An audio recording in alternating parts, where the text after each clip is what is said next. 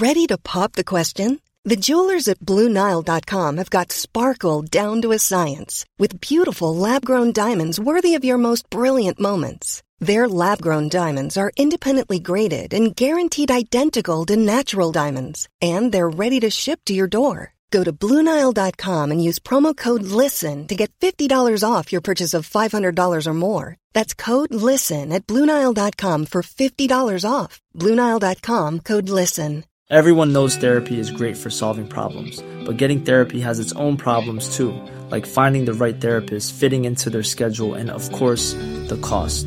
Well, BetterHelp can solve those problems. It's totally online and built around your schedule. It's surprisingly affordable too. Connect with a credentialed therapist by phone, video, or online chat, all from the comfort of your home. Visit betterhelp.com to learn more and save 10% on your first month. That's BetterHelp, H E L P. Hello, and welcome to The Other Half, episode 1.1 The First First Ladies of Rome. In my previous show, the Queens of England podcast, I told the stories of each the Queen's Consort of England, from the Norman Conquest in 1066 to the Act of Union with Scotland in 1707. It was a ton of fun to do, and I learned a lot. But now it's time to do something completely new. Kinda. This is a new podcast project. It has new artwork, new music, and new topics. But it is still me. I will still be approaching my work on this show with the same rigour as I ever have. The show will evolve, but so did the Queens of England. That's just how it works if you want to keep it fresh. Before I get going, though, with today's episode, I want to deal with some thank yous, some news, and some admin. First of all, I would like to thank Sally, my newest Patreon subscriber, who also wrote me a very nice email that boosted my ego to a slightly unhealthy level. You are so very welcome here, Sally, and I am very grateful for your support, along with all my other patrons. Now, it has been gnawing away at me for some time that I haven't been doing an awful lot to reward my patrons aside from thanking you every week. I've always been committed to making sure that all aspects of the podcast are available for free, forever, but that doesn't mean that I can't offer you something a little extra on the side. So, I'm going to be uploading various bits of extra content to Patreon for all of you to enjoy. This will include reviews of books, TV shows, films, etc. related to the podcast. There'll be giveaways and the opportunity maybe even to vote on new series of the show when it comes to that. I already have a few that I have penciled in for this year, but I will sometimes put it up for a vote. So, if that all sounds good to you, then head on over to patreon.com forward slash the other half podcast and sign up for as little as a dollar a month. Next, as I mentioned in the last show, I have some brand new social media accounts for you to follow if you want to keep up with the show. These are The Other Half on Facebook and at Other Half Pod on Twitter. There is also the website, theotherhalfpodcast.co.uk, where you can find all the episodes. Okay, I think that is sufficient intro. Let's get going.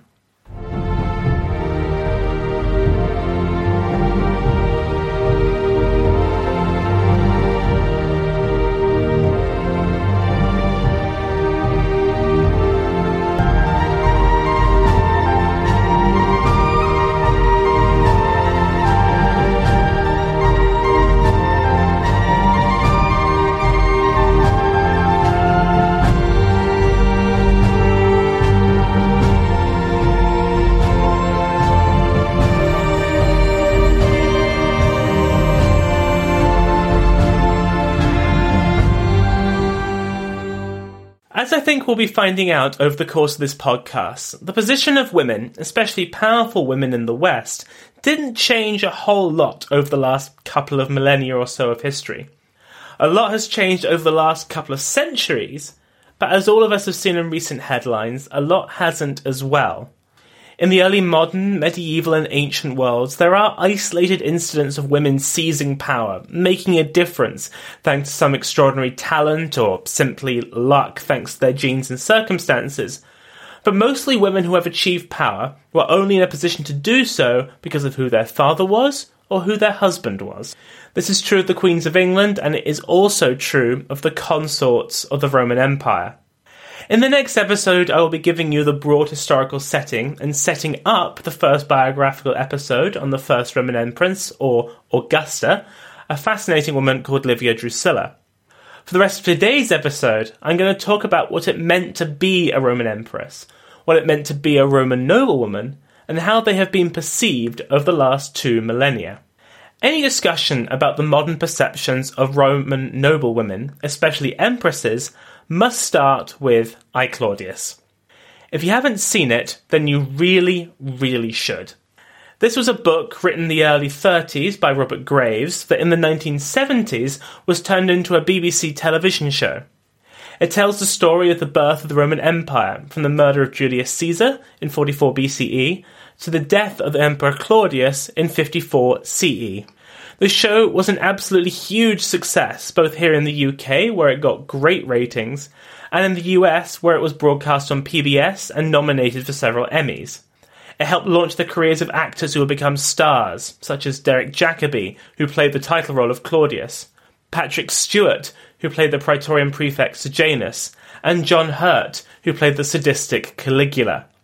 It also had Brian Blessed, John Rhys Davies, Siân Phillips, the list goes on. It was an amazing cast. Audiences were transfixed by the story. But one character really stood out from the crowd in the first episodes of the series. The leading lady, the Empress of Rome, the arch manipulator, murderer, and Machiavellian, Livia. Every unanswered question, every suspicion of wrongdoing, Livia did it. Any time someone died mysteriously, Livia poisoned them. Anytime someone's liberty is violated, Livia called for it. Anytime anyone seems to switch sides and joins the dark side, Livia was the one who persuaded them. And it wasn't just Livia. The book, but to a greater extent the show, portrays other empresses as being arch villainesses. In particular, there was Messalina, a beautiful, sex crazed liar who manipulates and humiliates her elderly, kindly husband Claudius and Agrippina, the original Black Widow and Mama Bear, who murders her husband in order that her son could become emperor. Now, Graves and the producers of the show didn't create these characters, these murderous manipulators, out of nothing. No, much like Shakespeare's evil depiction of Richard III, it comes from a source that has a particular agenda and few qualms about tailoring history to fit it. For the immortal bard, it was Holinshed's chronicle. For Graves, it was Tacitus. As we shall see, Tacitus is one of our most important sources for this period, but he has a massive bee in his bonnet when it comes to women.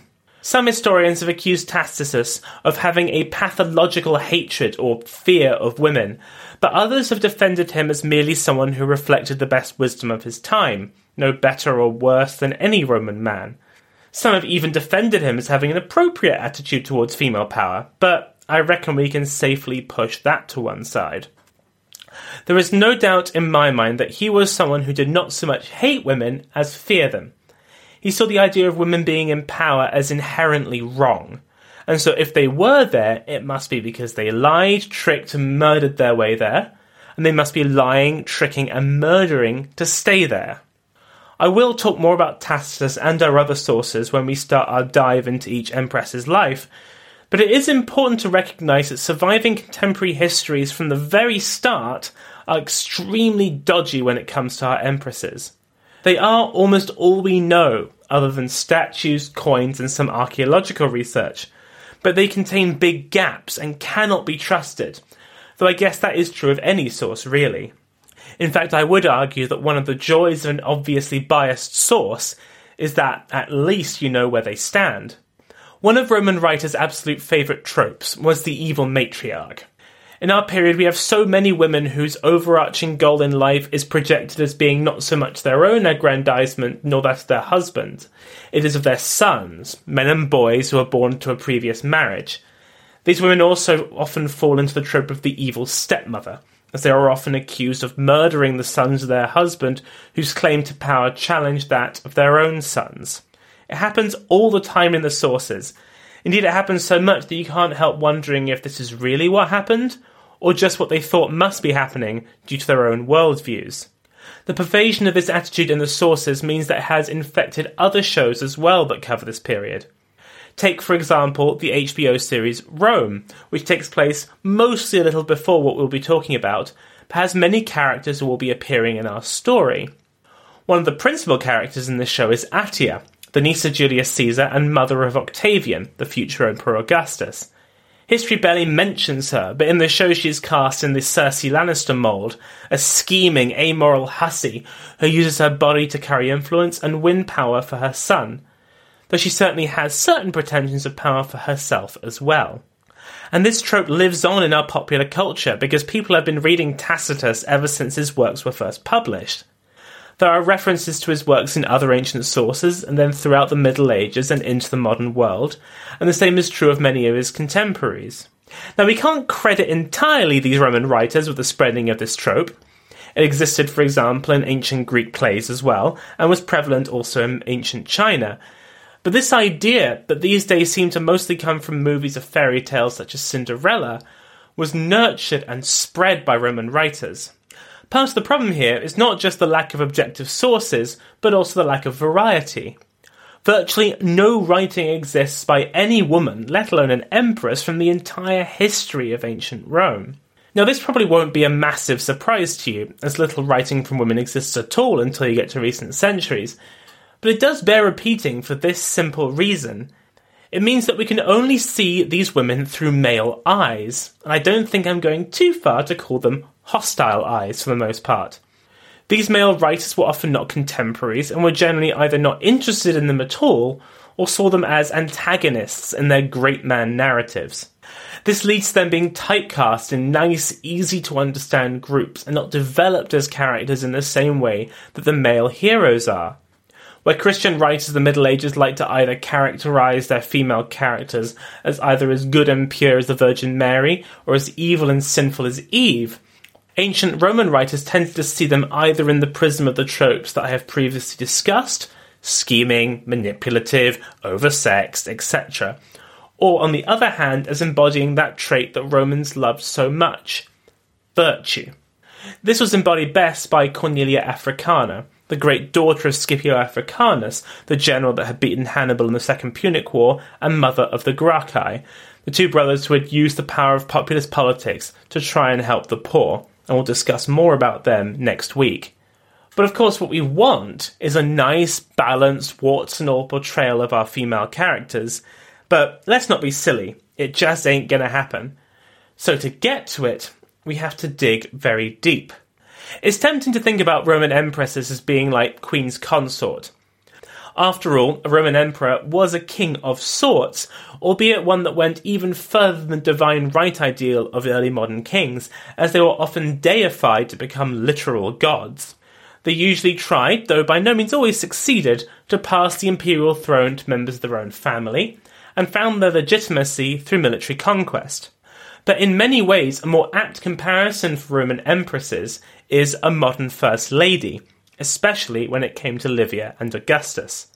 A key part of selling a man as an emperor, as a man that one should venerate, along with victory on the battlefield, of course, was his image as a family man. When politicians around the world look to us for their support, they are not just selling their values, their ideas, their ideologies, they're selling their whole lives. They sell a vision of what they will do at work, but also a domestic image. Wives, for still unfortunately it is mostly still wives, and families are part of this package. They can't stay silent, they won't be left alone. Nowhere is this more true, of course, than in the United States and the office of the First Lady. We'll almost certainly go into this in a far more detail in a later series of the other half, but for the most part, First Ladies are there to provide a rounded portrait of a president when they give speeches, especially at national conventions, when they aren't ripping off other first ladies, they don't tend to talk so much about their spouse as a politician. They talk about their husband as a man, all in an effort to make him look more relatable. I'm going to give you an example of this. When Mitt Romney was nominated as the candidate for president in 2012, he had already been a governor, and so both he and his wife knew the importance of this domestic sphere they are both experts in selling this part of his image, of their big family and their own personal story. Here is part of Ann Romney's speech at the Republican National Convention, and just see how she manages to talk relatively about her husband as a man, and how that is used to try and get you to vote for him. We're too smart to know there aren't easy answers, but we're not dumb enough to accept that there aren't better answers.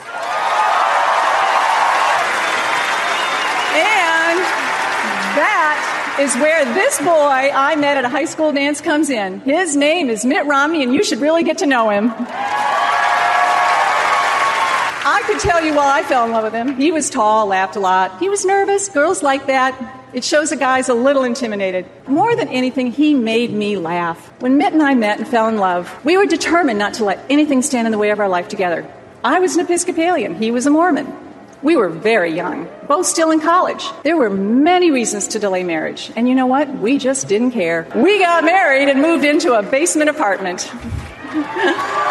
we walked to class together, shared the housekeeping, ate a lot of pasta and tuna fish. Our desk was a door propped up on sawhorses. Our dining room table was a fold down ironing board in the kitchen. But those were the best days. Then our first son came along. All at once, I'm 22 years old with a baby and a husband who's going to business school and law school at the same time. And I can tell you, probably like every other girl who finds herself in a new life far from family and friends, with a new baby and a new husband, that it dawned on me that I had absolutely no idea what I was getting into. Well, that was 42 years ago. I've survived. We now have five sons and 18 beautiful grandchildren. I'm still in love with that boy I met at a high school dance, and he still makes me laugh. Bet you didn't expect some extensive Ann Romney in this episode, did you? I remember hearing sound bites of this speech six years ago, and it stuck with me for how incredibly carefully targeted it is. Mitt Romney had a few weaknesses as a candidate that caused him problems during the campaign. One was the fact that he was a Mormon in a country that largely has a at least mixed view of them. So, she talks a lot about his family values. He's a very rich guy in a country whose economy was struggling, so she talks about their humble first home. He wasn't the most approachable candidate, not one of those I'd have a beer with him guys. So she talks about, quote, that boy I met at a high school dance. That guy for four decades has, quote, made her laugh. She even manages to get in a little bit about how impressive he was to go into business and law school at the same time. It really is quite something. Now, Roman empresses, of course, weren't in the business of giving big speeches at the forum and talking about how adorable their husbands were when they were young. But this domestic sphere was just as important. Wives who cultivated this virtuous family ideal tended to do well. Those that didn't, well, we'll see about them during the series. They were supposed to play the hostess and provide an example for the rest of the empire. If the military was in trouble and needed funds, she was expected to sell off clothes, jewellery, and possessions to help the war effort, and encourage fellow Roman noblewomen to do so. An open house policy was expected. Callers should be treated with respect and every courtesy given to them when they awaited an audience with her husband. Parties needed to be organised and hosted. But most of all, to quote Julius Caesar, quote, My wife ought not even to be under suspicion. Most of the empresses that we will be covering in this series did not follow the path that I just laid out. They fall short of achieving that perfect domestic image. Now, as I've said, some of that image may come from hostile sources, but equally we can't just dismiss it. It is one thing for emperors to sleep around, but empresses must not. Bloodlines could not be sullied by bastardy, his reputation could not be tainted, his masculinity could not be called into question. It seems that a little more of a blind eye was turned when empresses strayed than, say, with medieval queens. But if they were called on it, then the punishments could be far, far more severe. There aren't that many instances of European queens being put to death in medieval and modern history, especially if you weren't married to Henry VIII. But Roman empresses were a different story. Some were simply discarded, some exiled. They were the lucky ones. Some were murdered, some committed suicide, others had far nastier ends. It was a very dangerous world, and it could be utterly merciless. And what makes it worse is that becoming empress was often not something that they chose to do, it was sometimes foisted upon them. Some Roman empresses were like Lady Macbeth. They played a role in getting their husband the throne, but that wasn't the norm. Imperial Rome was completely totalitarian. The word of the emperor was law. To go against it was treason. If you had one of the mad, bad ones, then even the slightest suggestion that you might be questioning that word was enough to see you die in the most horrible of ways. If he wanted to marry you, even if it was only on a whim, that was the end of the discussion. Now, many empresses were treated well. They were often effectively sold into marriage to the emperor or pressured into it against their will, sometimes while even married to someone else, but they often found life as empress wasn't that bad. But that wasn't always the case. It could be a nightmare, a trap that you were thrown into and from which you could not escape. Let's just say that no sane woman would want to marry the Emperor Caligula, yet he was wed four times. This lack of control over their own destinies was not confined to their choice of husband. As was the case for women throughout so much of European history, they had very little legal control over their own lives. According to historian Matthew Dennison, Roman wives, even those at the top of the social pyramid, could look forward to only a life of, quote, hazardous childbirth and uneventful domesticity. This domesticity is exemplified wonderfully in an oft quoted epitaph that was discovered in Rome recently. Tombs in ancient Rome were often placed by the side of the road as kind of billboards, advertising the lives of Romans who wanted to be remembered. This is what one woman in around 100 BCE quote, Stranger, I have little to say. Stop and read. This is the unbeautiful tomb of a beautiful woman. Her parents called her Claudia by name. She loved her husband with her heart. She bore two children. One of these she leaves on the earth, the other she buried under the earth. Her speech was delightful, her gait graceful. She kept house. She made wool. I have finished. Go. Whether you view this final memorial as the humble pronouncements of an ordinary woman or as sardonic black humour poking fun at the establishment, I'm tempted to say the latter, this does rather neatly sum up the world of the typical Roman woman. But I would not be doing this podcast if all we had to talk about a woman's life was what children she had and how graceful her gait was. Women were not granted much in the way of legal protections, but they still had agency. Not every Roman wife or even woman fell into a purely domestic life. Some wished for more. They wanted a role in the state. They wanted to promote their interests, their children's prospects, and their family's position. This wasn't really supposed to happen, but it did. Republican Rome had famous, powerful women, as we will discuss next week, but they were very limited in number. With the coming of the empire and the creation of the position of the all powerful emperor, there was also the creation of empresses, and there are a few more adept people at becoming the power behind a throne than the person who shares a bed with the one that wears the crown. Now, of course, one did not necessarily need to be the wife of an emperor to share his bed.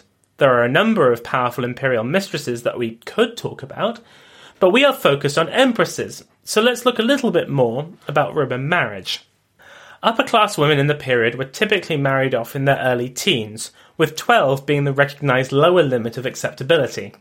The reason for this was simple. It was recognized that these early years after puberty were a woman's most fertile and the safest for delivering a child at a time when infant and maternal mortality was very high. It is estimated that a quarter of babies died before the age of one, and that's not counting the numbers of stillbirths and miscarriages. As in much of history, one of the prime imperatives of any wife was to provide her husband with a son and heir. Succeed, and your position was secured. Fail? Well, there was never a question that it was the man's fault. Sterility was a female game, and there was grounds for divorce. Childbirth itself was anything but a private business. Expectant mothers, especially new ones, were bombarded with well meaning advice at every stage of pregnancy and early parenthood from family and well wishers. Births always took place at the home because, of course, there was no such concept as a hospital. There were, though, such people as midwives, whom rich families kept on retainer. The safe delivery of their children was not just a matter of love, it was about the survival and flourishing of a family's fortune. It was big business, and it was important that it should be done safely. It usually took place in what is called a birthing chair, upon which the naked mother was sat, with friends and family behind her and a midwife below. Men were rarely permitted inside. The chair had a crescent shaped hole in the bottom, through which the baby would be delivered by the midwife. Babies would then be typically handed over to wet nurses who would feed the new child. Rome, though, had a bit of a problem. Within the aristocracy, birth rates were very low. There are a few reasons for this the dangers of childbirth, husbands off on long military assignments, the simple choice not to be saddled with babies, all sorts. This meant that children and even young adults were often adopted by the great families, even if their parents were still alive and well. This, of course, circumvented Roman wives, preventing them that great key to power their children. The most famous of these adopted young men was Octavian, the future Emperor Augustus, who was adopted as the son and heir of Julius Caesar in his will, despite the fact that his mother, Atia, was still alive. Indeed, Caesar was actually Octavian's great uncle, but that did not stop him from inheriting his fortune and later his position at the top of the Roman political ladder. This made it all the more crucial for Roman wives to produce children. Giving a Roman emperor a son was usually a surefire way to his heart, but that was actually not that common in our period. In fact, no Julio Claudian emperor, the dynasty that we will be discussing in this series, was the natural son of both an emperor and an empress. Tiberius was the son of a previous marriage of the empress Livia Drusilla. Caligula was Tiberius's nephew, Claudius was Caligula's uncle, and Nero was the son of Claudius's fourth wife with another man.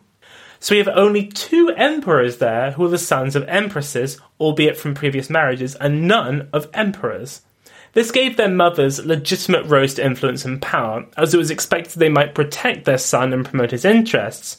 But what other acceptable forms of female power were there in ancient Rome at the dawn of the empire? We'll discuss this more both in the next episode and no doubt in future episodes, but I will touch on it briefly here. Power was seen as masculine, so if a woman sought it, Romans tended to decry it as being unnatural.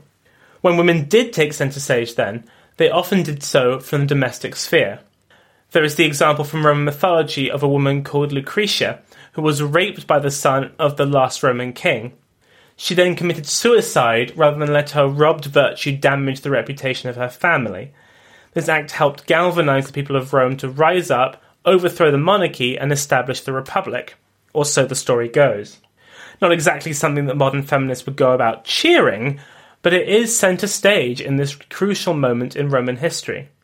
A woman helped overthrow tyranny and form the republic. That is quite something for such a patriarchal society. For those of you who know your Shakespeare, you may know the story of Coriolanus. For those of you unfamiliar, he was a Roman general during the early Republican period who was betrayed by his city and so led a coalition army of enemies against Rome.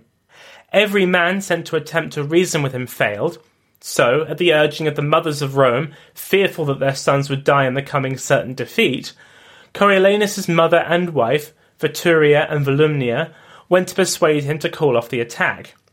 They succeeded, saving Rome, but it resulted in the death of their son and husband. These two examples emphasize two of the key values that Roman women were supposed to possess and embody family and chastity. It was rare for Roman women to be valued for seeking power away from these two core values. I would, though, add one other thing loyalty. Loyalty, yes, their family, but also loyalty to the Republic and later to the Empire. When they did things that brought them centre stage, it had to be for the good of the state. When they strayed from this, when they were seen to be doing things for their own interest, for their own riches and power, then they were decried and condemned. The Roman empresses that we'll be covering in this series, those for whom we have any real information anyway, have pretty much all been vilified in history. But was this justified? What did they do that was so heinous to the ancient writers? Who were they? But before we answer these questions, we need to find out why there was an empire to rule. Lucretia, Veturia, and Volumnia had helped form and save the Republic. But at the start of our story, it was about to fall. Why? What was the world in which all these women lived? We will discover that all next week.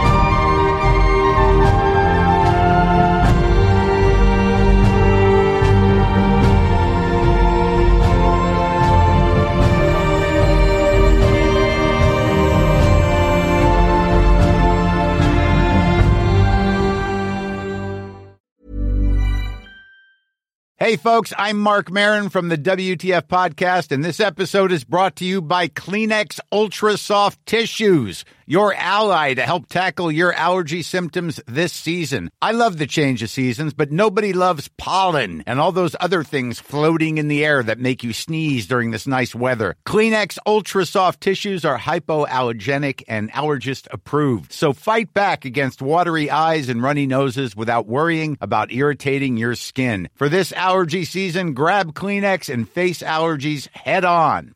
Planning for your next trip?